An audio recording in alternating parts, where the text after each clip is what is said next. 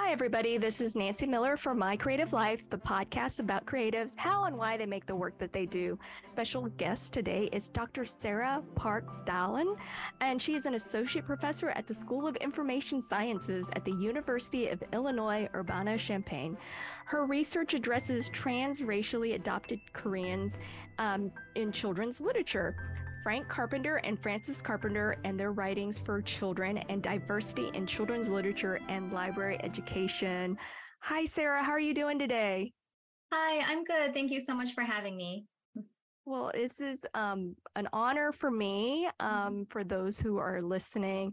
Um, and some have may have heard from a previous podcast. Um, while I was getting my MFA in illustration, we had to do a written thesis, and some of your work I cited in my thesis. So this is really, um, you're such an advocate for um, Korean or Asian American, actually, youth literature.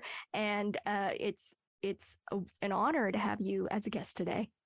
Thank you so much. Um, I, I, mean, the the best thing for any scholar to hear is that their work is being used and cited. And so, thank you so much for um, letting me be a part of your thesis.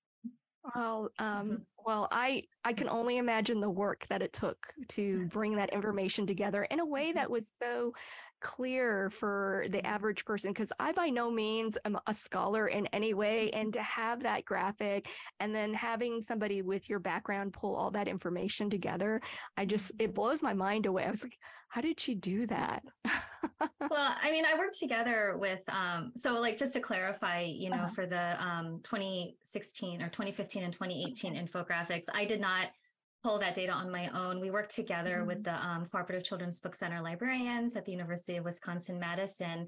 And with our illustrator, David Huyck, we went back and forth a lot asking questions um, because we had the tables that they put up publicly for everybody to see, um, but we wanted to dig deeper into the numbers. And so the librarians there, um, particularly KT Horning, uh, she was director at the time, and Madeline Tyner were just really, really helpful in helping us go beyond just the numbers that were in the tables and, and getting to more specifics. Um, so it was it was truly a team effort and whenever I hear that the infographic is being used, I email David and I'm like, hey, guess what? I saw it again. so it's really exciting to to hear whenever um, it's making a difference in in the world. Well, it is, and it truly was.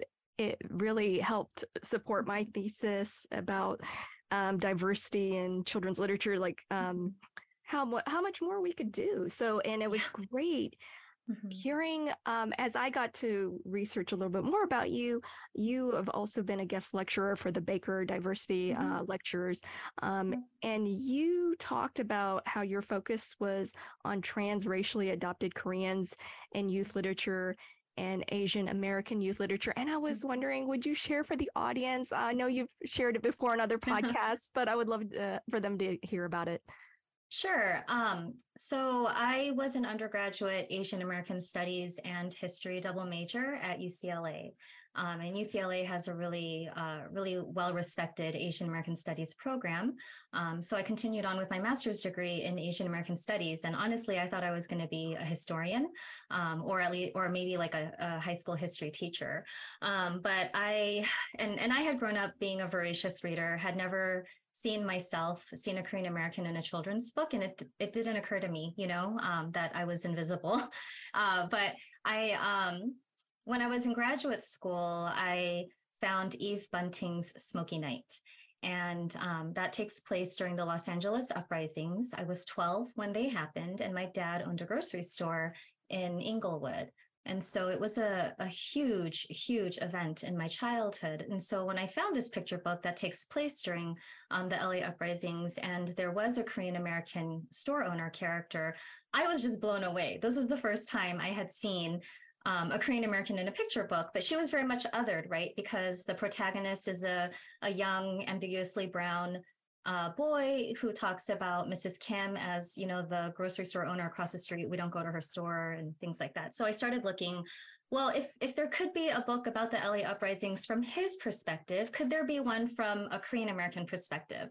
And I started looking, and I didn't find exactly what I was looking for, but I found Marie Lee, who had written Necessary Roughness and Saying Goodbye and Finding My Voice. And Um, and, and she had written about the LA uprisings in one of her young adult novels. Um, but it was after the LA uprisings, the story took place primarily at Harvard when her protagonist, Ellen Sung, was um, in her first year of college. And uh, Black Korean relations were a major part of that story. And so, um, though it was close to what I was looking for, it wasn't exactly what I was looking for. But finding these books that were published at a time when I was a teenage reader um, I was just so surprised. And the problem there is that uh, is it's a question of access, right? Like these books were available, but no one had told me about them. Um, and so then I pivoted and decided that I wanted to study Korean American children's books. And so I ended up doing my thesis on that. Um, and then I um, decided to get my PhD. Uh, when I when I doing my thesis, I realized that there was um, there were actually quite a lot of Asian American children's books, especially Chinese American and, and, Japanese American. And, you know, we are now seeing a great number of Southeast Asian, Thai, Vietnamese, et cetera, children's books. It is super, super exciting. Um, and at the time, there wasn't a lot of research on the existing children's books that were available. And so I thought this was something that I could contribute to. So I decided to go get my PhD. And um, when I was in my master's degree program at UCLA, uh, one of my classmates was an adopted Korean, and we, we became very good friends. And as I started studying children's books, um, some of a good number of the books that I found that featured Korean Americans featured Korean adoptees. And I found this to be very interesting.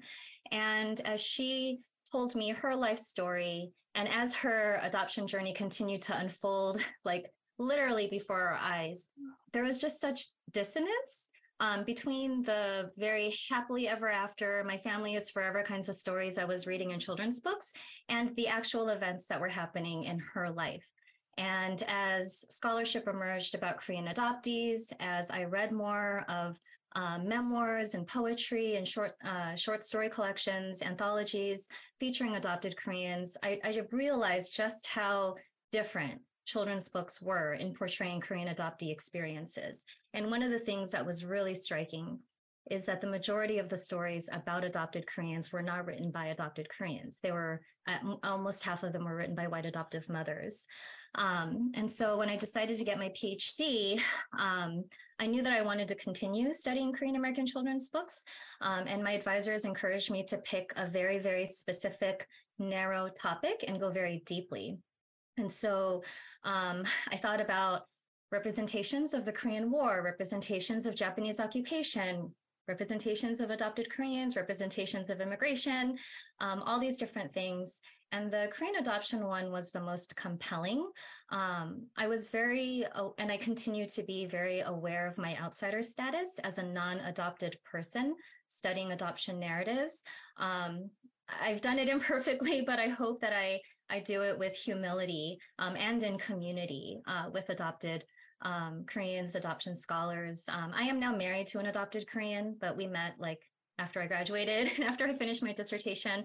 Um, but yeah, so I ended up looking at 51 um, children's books, you know, picture books through young adult novels and short story collections, um, a lot of nonfiction uh, literally titled things like what it's like to be adopted.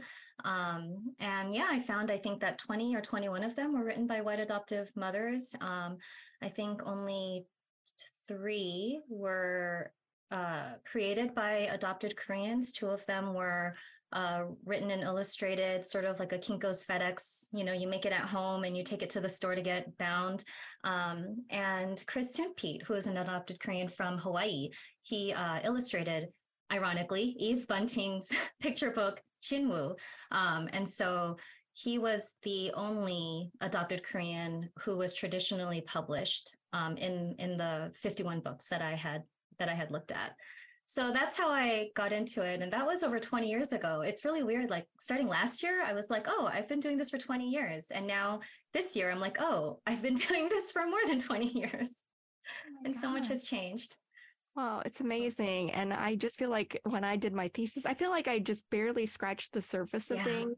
And then you realize, like, I think just to, I couldn't imagine getting a, a doctorate in in the mm-hmm. topic. It would be fascinating, but it's just like, yeah all the research and then just your own um, reading and just just deciphering and all of this information that you've collected and put out there for people to be aware of. I think it's wonderful. Yeah.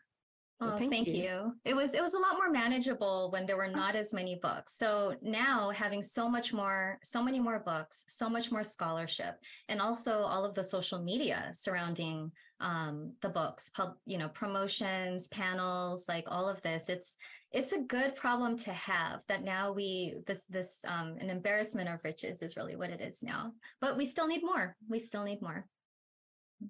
And then I was mm-hmm. wondering because now you are um, well, you've been a professor for some time mm-hmm. now, and I was curious what what inspired you to um, become a, an educator. Um, well, like a very prototypical Korean American family, I was told that I was going to be a lawyer. Um, I think my parents knew that I was uh, not very good with numbers and, and math. Um, so hashtag bad Asian. But mm-hmm. They they encouraged me to be a lawyer and i thought that's what i was going to do and that's why i majored in history in um, college but um, when i um, learned about the Asian American Studies major, um, I actually decided that I wanted to be a high school history teacher instead. Um, and my parents also thought being a, a, public school teacher would be a great profession for me, um, and so they they encouraged that as well. But when oh and then when i found um, smoky night and started thinking about um, studying children's books and writing my thesis on that um, then i thought i wanted to be a children's librarian. And there's still a part of me that's like that would be so great to be a children's librarian. Um, but my i talked to my mom and she um, said that i should do a phd instead. She didn't want me to have two masters. She wanted me to like go to the next level. Um, and so you know, I talked to my advisor, um, Dr. Clara Chu at UCLA. She had a joint appointment in information studies and Asian American studies. So she was my thesis chair. And she actually, she was the first to say that I should do a PhD. And then I told my mom that um, Clara said I should do a PhD. And so my mom was like, yeah, you should totally do a PhD. Um, and, and so I, you know, I, I wanted to contribute to research. And I also then thought, well, rather than being a children's librarian, which is a really important job, I could be a professor who teaches children's librarians. Um, and that way my impact would be different because then I could teach each librarian who's going to go out and impact the lives of children. And so the ripple effect of that would be different from me, you know, serving serving a community as a children's librarian. Um, and so I don't think either is more important than the other. It's just what kind of impact you want to make. Um, and so that's why I decided to become a professor because I wanted to produce research and because I wanted to teach children's librarians. And it, it, goes back to what I said about access before, where Marie Lee's books, Lawrence Yep's books, uh, Yoshiko Uchida's books, they all existed when I was a kid, but no one shared them with me. And so I wanted to teach children's librarians who were going to share those books with their readers so that it wouldn't be a question of access for anyone. So that's that was one of my main motivating goals. Oh, that's wonderful. Well, I looked at your class online and you had the mm-hmm. book list, and I was like, oh, yeah. our class would be so much fun to take. I was like, I'd never seen yeah. a class like that. I guess, well, mm-hmm. I guess I didn't really understand, like, oh, this is what librarians get to do, uh-huh. like oh. college classes. I was like, this is fun. Oh my goodness. Yeah.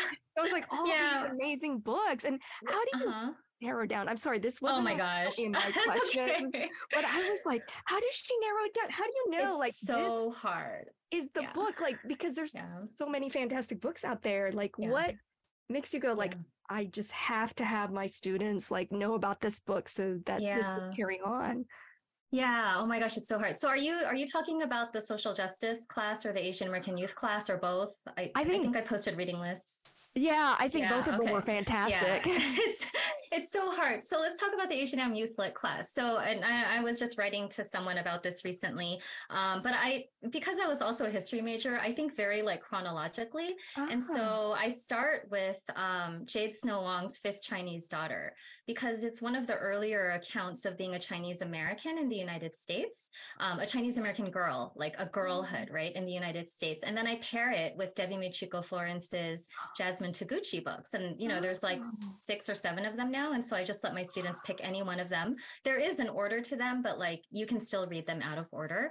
Um, and so, you know, I, I start and, and I, I start just with like Asian American girlhood. Um, and and and like compare you know what was it like for chinese american immigrant girl in uh, the 1940s and what is it now contemporarily like for a japanese american girl um, and and how what are the different ways in which these stories are told and and they're told for different reading levels and there's so much about them that's different but there's also like commonalities that we can discuss right and my students have and i've done that twice now starting that way mm-hmm. and my mm-hmm. students have really um, we've had really productive conversations um, I, you know, Japanese American incarceration is something that absolutely has to be discussed. Anti-Chinese um, exclusion, the exclusion law, uh, or the Exclusion Act of 1882 absolutely has to be discussed. Um, I think, and, and, because this is a class primarily for master's degree students um, mm-hmm. who are preparing to be librarians, um, we we have to do breadth, and we also have to talk about award winners and things like that, right? And so I, it's it's been great that so many Asian Americans have been winning um, Newbery Awards and the APALA Award, et cetera. And so I make sure that there's a good representation of those books on the syllabus.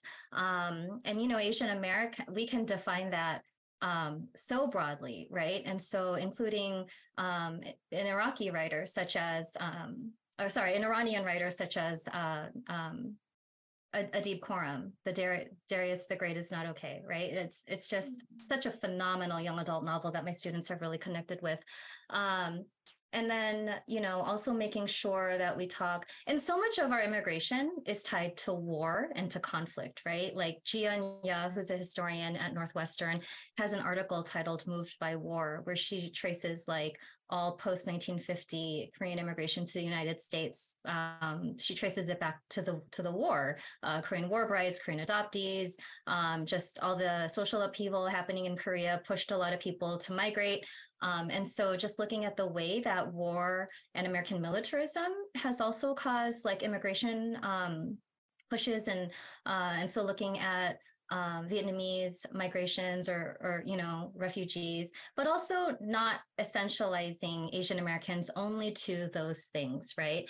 And so if I were to teach a book like um, uh, Bao My Footprints, so he's a Vietnamese American. His uh, his kid Song, who's the protagonist of that book, is also part Vietnamese, and that's an important part of the story.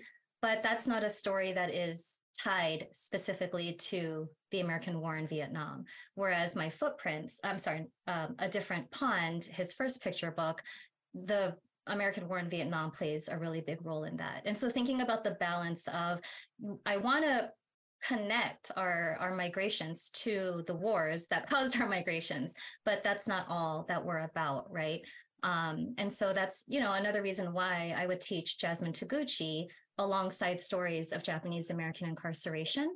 Um, we also look at adoption narratives, obviously, since that's mm. um, uh, such an important topic and also a topic that's dear to my heart.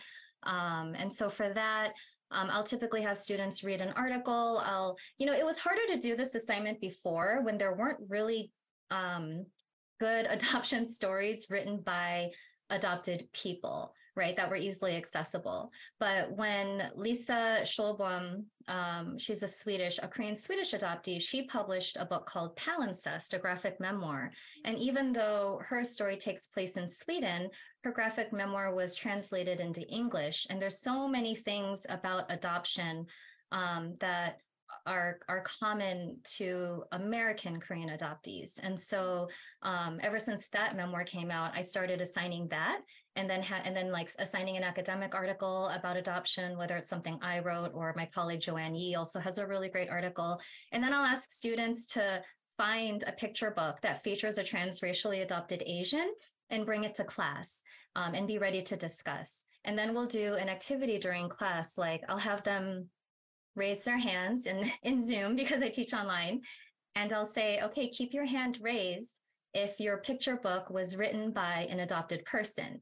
And like almost every single hand goes down because none of them were written by an adopted person. And then I'll say, like, keep, you know, raise your hand if it's illustrated by an adopted person. And then the people who brought Jinwoo are going to raise their hands, right? Um, you know, keep your hand raised if it's a Korean adoptee, keep your hand raised if it's a Chinese adoptee, et cetera. And so we do sort of this audit among the random picture books that my students bring to class. Um, so that's one of the things that I do. Um, yeah, I, you know, I, I, have to audit my own syllabi. I have to make sure, as I said before, that we have a good representation of um, people from different parts of Asia, um, that different time periods, different historical events are represented. I also look at publisher diversity. Like it's a problem if all the books are from the big five. And, mm-hmm. you know, so I make sure that I have books published by smaller presses as well.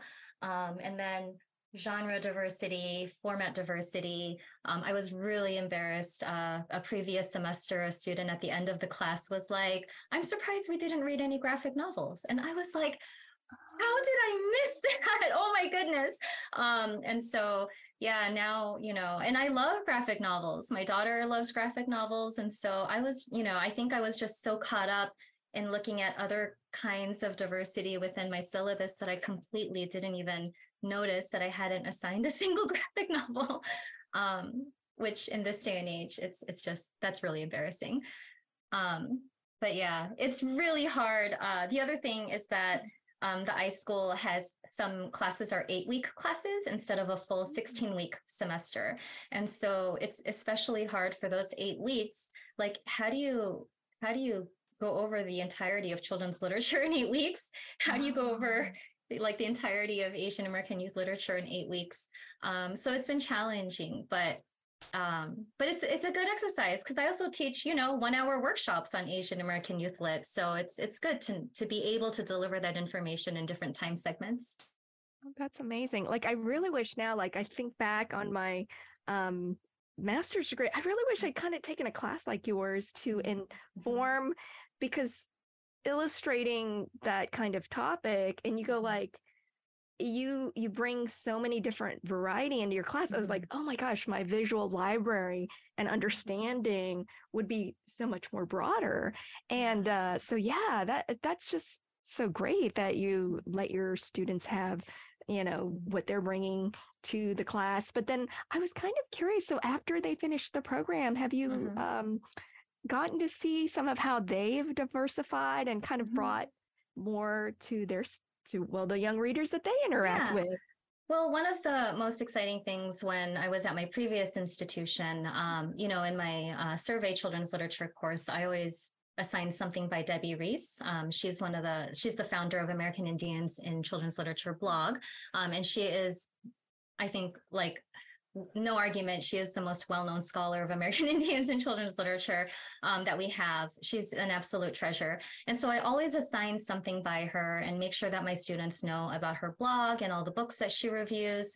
Um, and when I visited, and I like to go around the libraries and visit my students who are working in different places, um, but I visited one of my students who was the children's librarian at our central library, um, Hennepin County Central.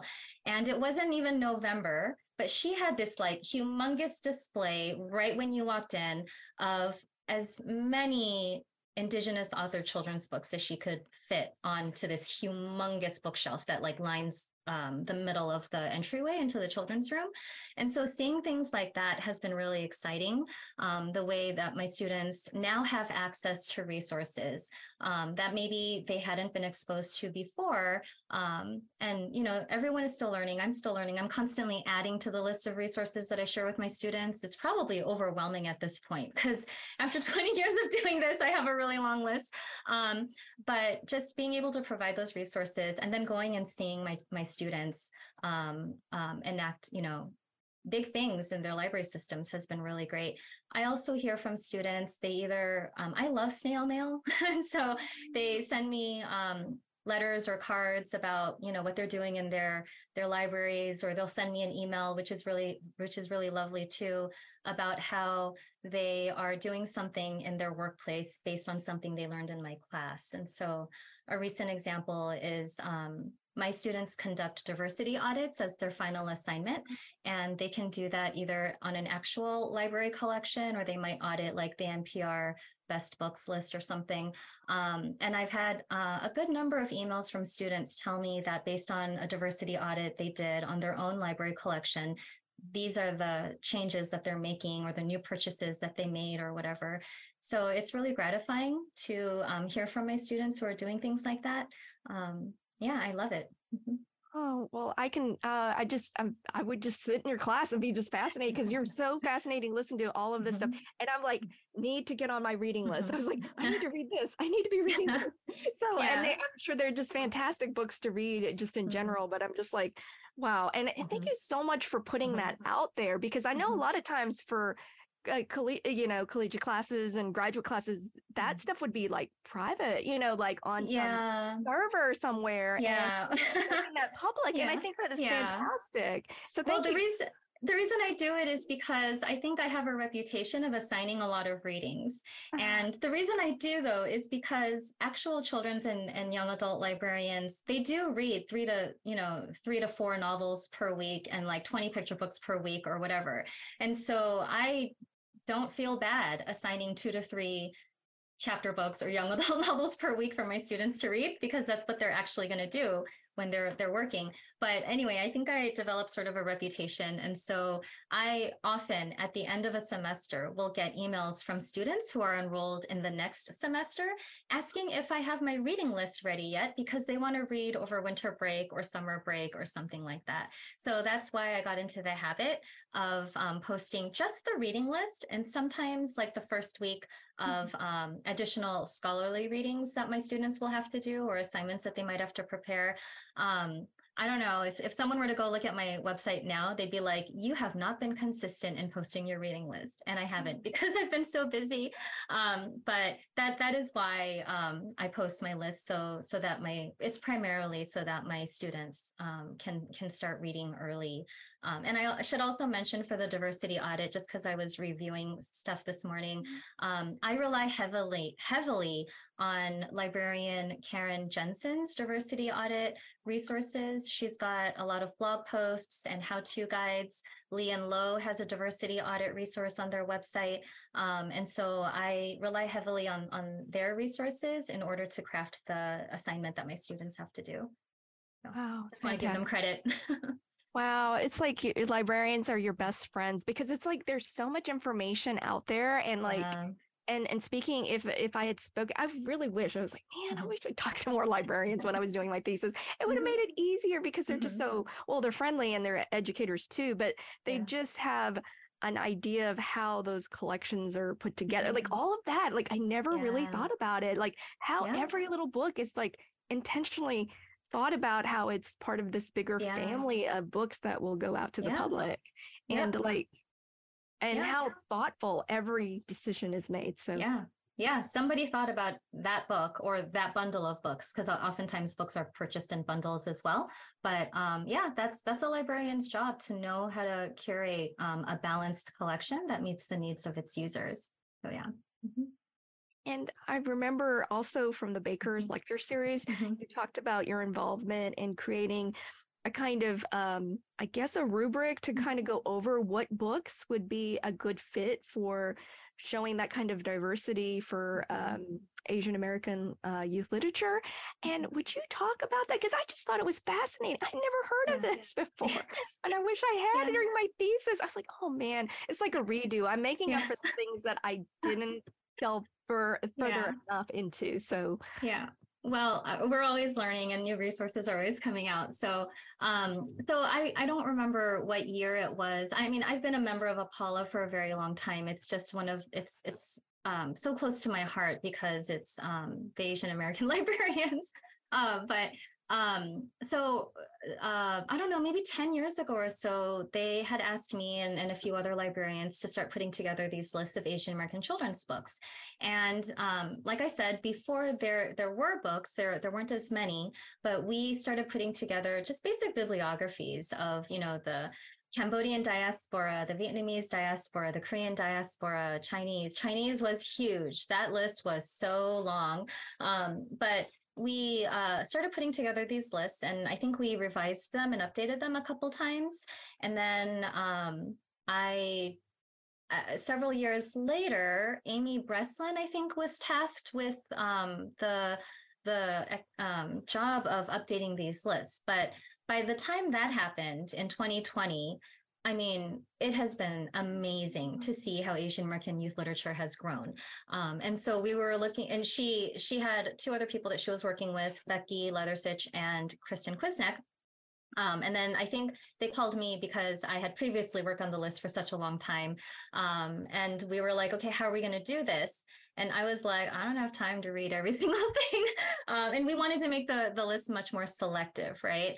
Mm-hmm. And so we decided, well, before we actually make these new revised updated lists, we should probably have a rubric because that will help us, um, that, that will give us the criteria by which we decide whether or not a book should be included. Uh, and so, um, so that's how we started with, um, I think it was, we started talking in 2020. We worked on it in 2021. I believe we finalized it in the fall of 2021. It took a long time. Um, you know, we had examples that we were using, such as the uh, CIBC, the Council on Interracial Books for Children's 10 Quick Ways to Analyze Children's Books for Racism and Sexism. Which, whenever I say that, I say there is no quick way. You have to really understand microaggressions and nuance and be immersed in a community. Um, but anyway, it is it is still a helpful guide. Um, the hijabi librarians had um, they had just published uh, recently their um, evaluation uh, guide for Muslims in children's literature. And so that was really, really helpful. So we looked at um, existing rubrics like those and then decided, you know, we created one that was specific to Asian Pacific Americans. Um, we met weekly for one to two hours at a time. Uh, we had to decide not just on content, but on format. We decided on a, on a table format to put um, uh, text and illustrations side by side. Um, and then, yeah, and, and then um, after we uh, finished the rubric and the uh, APALA Executive Board approved it, we started giving workshops and presentations on it. And so we have a, a Baker lecture. Um, Dr. Cook invited us to, to talk about it. Um, and we've also presented it at different conferences like Wisconsin's Power Up Conference, the ALSC National Institute, uh, my own institution, um, the iSchool Center for Children's Books asked for a presentation. So we did that. And then, you know, I, I assign it in my classes and, um, and share it whenever I have an opportunity to. So yeah, it's, it was a really, really great um, uh, project to be a part of, and I'm I'm still very close and with um, Amy and Becky and Kristen, and and we still continue to try to promote it whenever we can, and we're open to giving workshops and things. So yeah. Oh, wonderful. Well, I'll put a link to it for those mm-hmm. people who are interested in learning a little bit more about it because I did find Great. it was fascinating and oh, it's good. Mm-hmm. yeah. So I thought it was really helpful because it does inform like there are choices or things that I make as a children's book illustrator and how mm-hmm. I portray mm-hmm. um, Asian American um, mm-hmm. characters and yeah. and those things. So I thought it was it was wonderful to have that side of you know we're a librarian because librarians are helping to you know create these collections for yeah. the youth and so mm-hmm. thank you for sharing that yeah absolutely and then um I had heard on Book Friends Forever, and uh-huh. also a side note because um, you're also represented by Erin Murphy Literary Agency. Um, I mm-hmm. kind of wanted to hear more about that side of you because you're okay. you're writing um, uh, I assume picture books, but who knows, mm-hmm. middle grade, YA, it could be all of them um, because you're a, uh, you know, an accomplished academic scholar. Um, but this was interesting to be like, oh, she's going to write. I mean, that'd be like perfect because like she's a librarian and then she teaches these classes. I was like, oh my goodness, I, I just, hmm. yeah. So I'm excited to learn more about that side of you. Sure. Um, so it's one of those things like you, you know, like as a kid, you always want to grow up and be a famous writer, um, especially if you're a reader, then like your dream is to grow up being a writer, right? Um, and then when I first found um, other Asian American children's books in graduate school, I was like, I want to write children's books too. And I literally like I got, you know, the the Reader's Digest for children's book writers and illustrators, and I read every single page, read about all the publishers. Um, so I was serious. I was going to be a children's book writer um, while while doing all my academic stuff too. Uh, that didn't pan out. Um, I, I became so immersed in academia, which you know is how it usually goes when you're doing a PhD. You just like you just get really really into it. Um, and um, and and so I sort of set aside the idea for I guess like almost two decades, and it was always there. Like oh, you know, like I really want to do this too. I'm studying this and I really want to do this too. Um, and a few years ago, I think it was 2019, um, Mike Jung, Andrea Wang, and Debbie Michiko Florence came to Minnesota, which is where I lived at the time, uh, because EMLA was hosting one of their client retreats here. And so I picked up Mike from the airport, and then we hung out with Andrea and Debbie, and um, and and and one of their uh, Debbie's agent is also Trisha, and mm. Trisha had um, asked Mike if because she knew that we had all hung out together, and she at the retreat she asked Mike if I was thinking about writing children's books. And he was like, I think so. And so that's how we got connected. Um, and I didn't have a solid idea at the time. So Trisha and I had a really great phone call, but I didn't have like a solid idea. I didn't have a transcript or any, or not a transcript, a manuscript or anything. And so she said, Well, just please keep me in mind if you do have an idea. Mm-hmm. And so a year later, maybe I'm trying to remember the timeline, but however long it was, at least a year. Um, I came up with an idea, and so I emailed her and was like, "I have an idea. Can we talk?" And so we talked, and um, and I know that it is very, very, very rare for it to happen this way. I have friends who are still looking for agents. I have friends it took them decades to find agents, and so I recognize just how um, how special and ex- exceptional my situation was.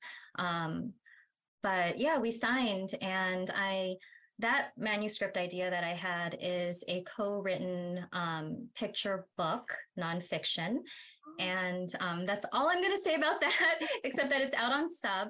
Um, I, yeah, it's out on sub. So, you know, just waiting to hear more news. Um, um, I, I want to write nonfiction. Um, I, I don't know that I will ever write mm. fiction, like never say never, but right now my interest, um, maybe because I'm an academic, I really want to write nonfiction. And so um, I have another co-written proposal out for a nonfiction, uh, which I'm not going to say much more about, but I think mm-hmm. that's the one that we're going to hear news on sooner. So hopefully um, we'll have good news to share there. And um, the third one, which I'll talk more openly about, um, I always have a lot of ideas. It's it's finishing that takes that's really the issue. Um, but when I was uh, at UCLA, um, I worked at the Asian American Studies Center as a front desk receptionist. And the director at the time was Don Nakanishi, and he was also a professor of Asian American Studies. And so when I did my master's degree, he taught sort of like our foundations um, class, and he also served on my thesis committee.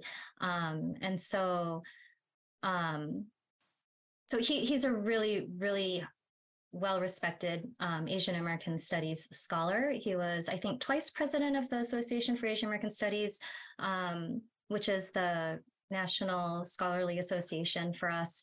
And um, he had been at UCLA for a few years in the 1980s uh, when he went up for tenure and he was denied tenure. Um, and there was some, you know, racism, obviously. And also, um, the people who reviewed his tenure case had no expertise in Asian American studies, Asian American issues, or anything like that.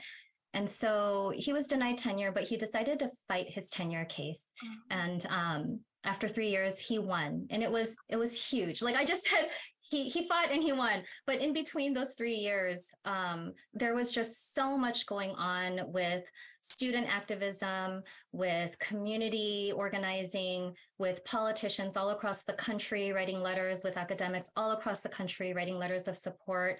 I, I mean it was huge. And like as he appealed every stage it just like escalated and got bigger and bigger. Um, and so i have always been really impressed with um, with Don Nakanishi as my mentor, as one of my committee members, as someone who really um, who who did really big things in in the field. Um, he was one of the first tenured Asian Americans who did Asian American studies.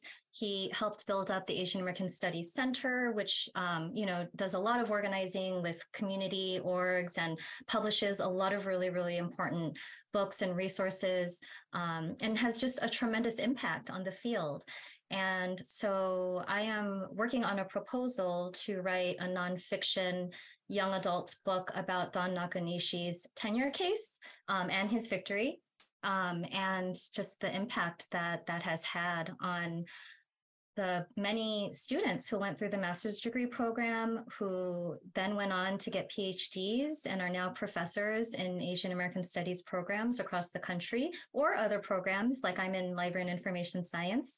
Um, but but just I, I you know and today with um, the push for asian american studies in k-12 education um, you know in illinois we became the first state in the country currently known as the united states to implement the TEAACH Act teaching um, equitable asian american community history. So every public school student in the state of illinois has to learn one unit of asian american history. So i've been working with my colleagues in the college of education to put together these teaching modules um, so that and, and they're publicly available. So it's not just um, it's not just uh, uh, Illinois educators who can take these modules, but anyone anywhere with internet can can take our modules. Um, but Rhode Island, Connecticut, um, New Jersey, there's an ethnic studies requirement in California, um, and there are movements in, in other states to implement a similar um, Asian American history mandate. And so just thinking about, you know, um, the how important it is to learn Asian American history at a younger age and also to learn about someone like Don Nakanishi and um, the impact that he had on growing um, Asian American studies, on mentoring Asian American studies graduate students and things like that. So that's the third one that I'm working on. Mm-hmm. Um, and and you know, I'm, I'm, working. I'm at the proposal stage. Like I went to UCLA um, in January uh, to the archives mm-hmm. there. The Asian American Studies Center has um, a lot of archives on um, on his tenure case, and so I looked through uh, those. And I have to go back for another probably a two week trip to really look at everything. Um, but um, I think I, I have enough for the proposal at least. So that's what I'm working on now. So so as you saw on my website, which you made the beautiful illustration for, I just want to give you a plug for that. Um, the, the book section only has my academic works, but I'm hoping that coming soon we can take that down and put um, news about children's books that I'm working on. Well, I know that will happen, and and it was an honor to create the artwork uh, for your website. It was just I was like so honored. I was like, oh my gosh, I, mm-hmm. I, you know, it's always like this weird, like, mm-hmm. somebody would actually hire me to make a piece of work for something special like that. And it is such an honor. And I definitely know for certain that your books, that will be updated soon with your book. So that is so exciting. So well, oh, I I loved following your process. Like when you posted those videos, um, oh. like the the one where you were rolling the papers. Like I was like, I know what she's working on. It was so exciting, and I think your work is gorgeous too. And so, um, as soon as I saw your uh, your portfolio, I was like, I know it, she is exactly the person who I want to design the art for my website. It was like a no brainer. Oh, well, it yeah. means a lot because I know art is a subjective thing and it's one of those things not for everybody. But thank you mm-hmm. so much, Sarah. Mm-hmm. And it was yeah. such a pleasure. I had the best time making it. I was like, this is so much fun. It was like every it looked like it. I came to my studio. It's like I get uh-huh. to paint. I'm getting to cut. I'm getting to you know experiment. Mm-hmm. And you were so patient. And I think it's mm-hmm. because you have a heart of a teacher. You deal with a lot of different type of personalities. so, so I was always like, mm-hmm. oh, she's so patient and she's so nice. so thank you so much. Mm-hmm. And um, yeah, mm-hmm. but I am looking forward to definitely adding your mm-hmm. books to my collection in the mm-hmm. future. So mm-hmm. now with everything that you do, because it it just blows my mind that you are writing academic books, you are writing um, you know, nonfiction children's books and doing all this research and then you would mention your mom and mm-hmm. then you know all of these things how do you how do you do it all like i that you get a lot mm-hmm. done i mean you are getting it done um, I ask myself that every day. How am I going to get this done?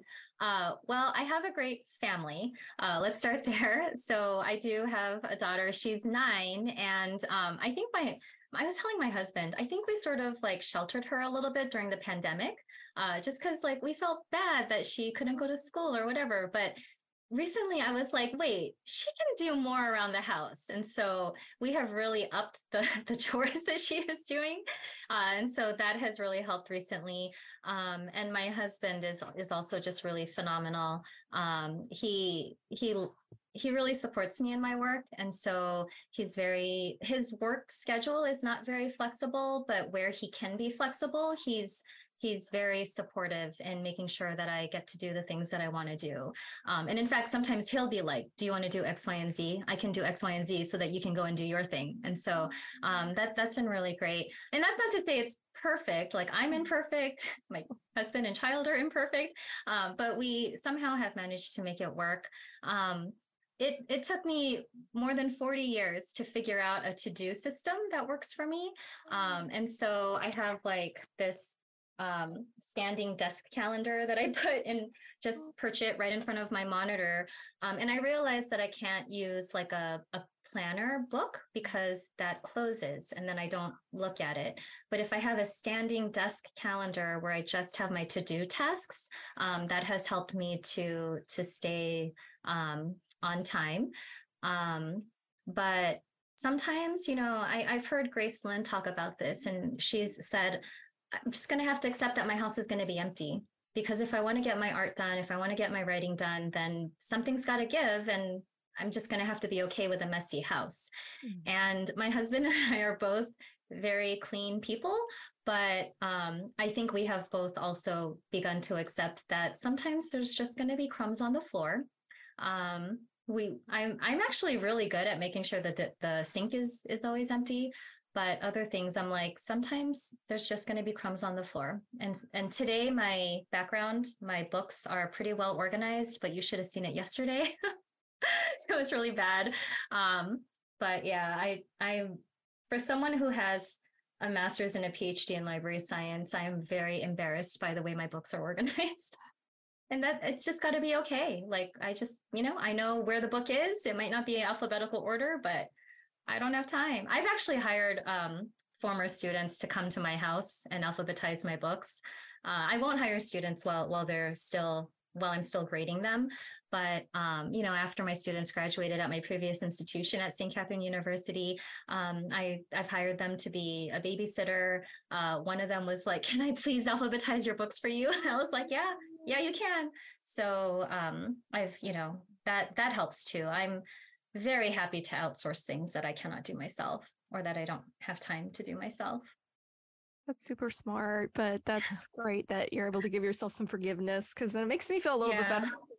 It's like a hot mess. That's why it's nobody can see. Uh, yeah, your like blurred background. Yeah, people have asked when I had it unblurred. They were like, oh. when I was in graduate school, or like, are those books gonna fall on you and hurt? Oh, like, it's, it's, literally floor to ceiling. Yeah.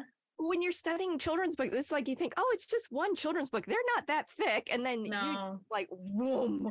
There's so many. And you know, it just it's hard to like let mm-hmm. go of those kind of things that I found. Yeah. I just really yeah. love having a physical book, and I know that yeah. there's some people that live and die by their Kindle, but I'm just like, mm. children. Nope. I just I love looking no. at the pretty illustrations. I love reading the text. Mm-hmm, I love the mm-hmm, page mm-hmm. turns. Yes, yes. Yeah, I'm I very much love reading in print. Um, the other day my husband asked me if I could just have PDFs on my computer and not have so many filing cabinets. And I said no. I said, I nope, I still have my um, unpacking the knapsack of white privilege article, the first one that I ever printed out when I was um, in college between 1998 and 2002, I still have my original print of it um, because I would rather read it in print, even though I know it's available as as a PDF. Um, I it's just you know it's harder harder on your eyes, mm-hmm. um, and and yeah, and I know for accessibility, it's it's good for people who need to read in larger print and and so on. But uh, for me personally, I would rather read a book. Um, I would rather read an article, etc., um, in print. True. And so, if mm-hmm. you could go back in time to your mm-hmm. younger mm-hmm. self and give yourself advice on being an author, mm-hmm. whether academic or being yeah. a children's book uh, nonfiction writer, like yeah. what advice would you give yourself? I'm curious. Yeah. I'm fascinated. Yeah. Um, so I, I, did okay in school, um, but I would have taken harder classes and I would have challenged myself more if I knew that I was going to end up where I ended up. Like I didn't take AP English. I loved the English classes I took. I had great English teachers. Um, I still remember them fondly, and you know, I like I just I loved taking English, but for some reason I didn't take AP English, and I don't know if that would have made a huge difference, but it might have.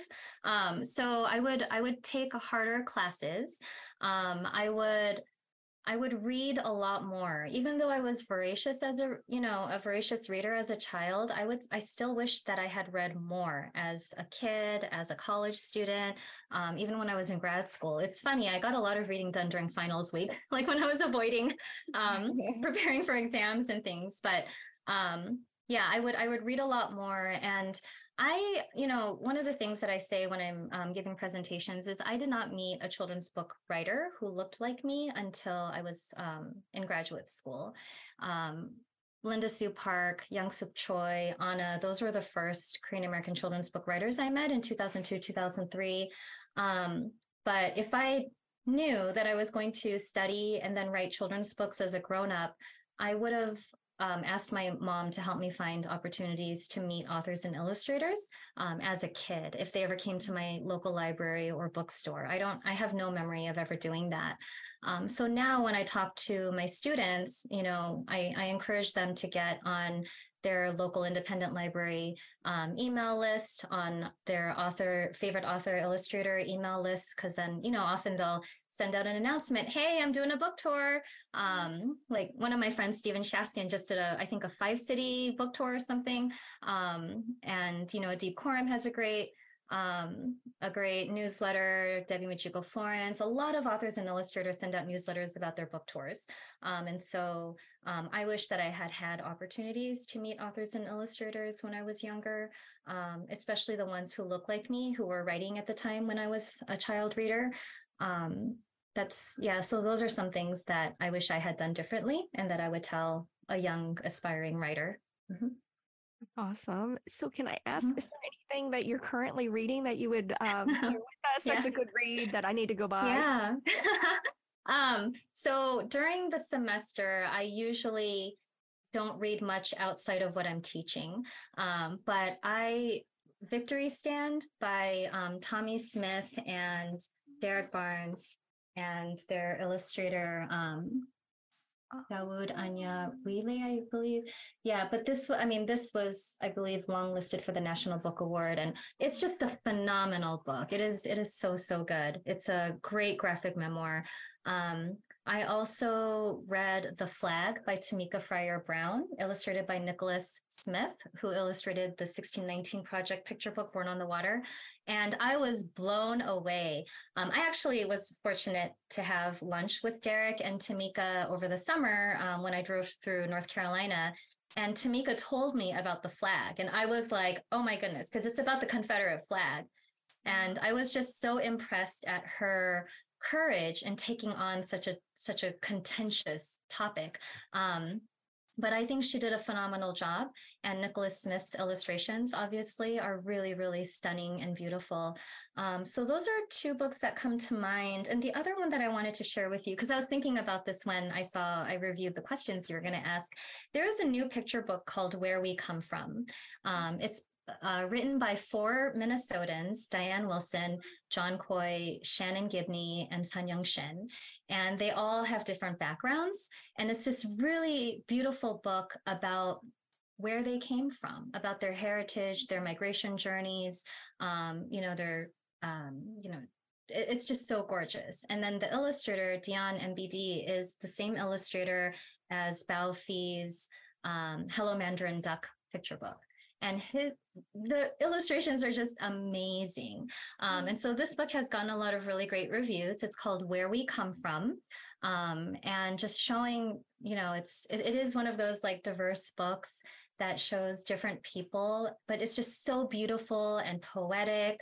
Um, it, it's just amazing. And, and so that was published by Carolrhoda, uh, which is a local Minnesota publisher, and, and they do phenomenal books too. So yeah, that's the the third book I wanted to share with you. Well, thank you, Sarah. And thank you so much for your time today. This was mm-hmm. I've learned so much. Like I'm literally like, wow, blown yeah. away. And I know your your students much get so much out of um, having you as a professor. Mm-hmm. So um, thank you for your time. Mm-hmm. And um, I mm-hmm. can't wait to buy some of your books. And actually, I'm gonna buy that Asian uh, American youth literature book because I saw uh, that one. Isn't that out? It's, it's not out yet. Paul Lai and I and I are still working on it and it's you know it's one of those things that's like but new books keep coming out and we want to keep writing about them. And at some point, you just have to stop. That's what my advisors told me when I was doing my dissertation. Sarah, more books are going to come out every year. Like two to three books about Korean adoptees came out every year. They're like, you just have to stop at some point and say no. Like we're ending it here. Um, so Paul and I also need to just like end it here and and just finish that book. But no, it's not available yet. Okay, well, Yeah. I'm gonna look when I'll have my eyes out for that that comes Okay, but definitely want a copy of that. Yeah. Um, but thank you, and um, Yes. thank you everybody for listening to My Creative Life. Bye. Bye.